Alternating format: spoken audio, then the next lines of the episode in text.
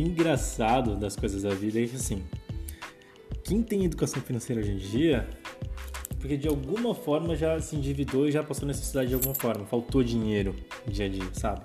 Então, parece até acreditado que os pais falam que a gente tem que valorizar o dinheiro, que a gente não entende a importância do dinheiro.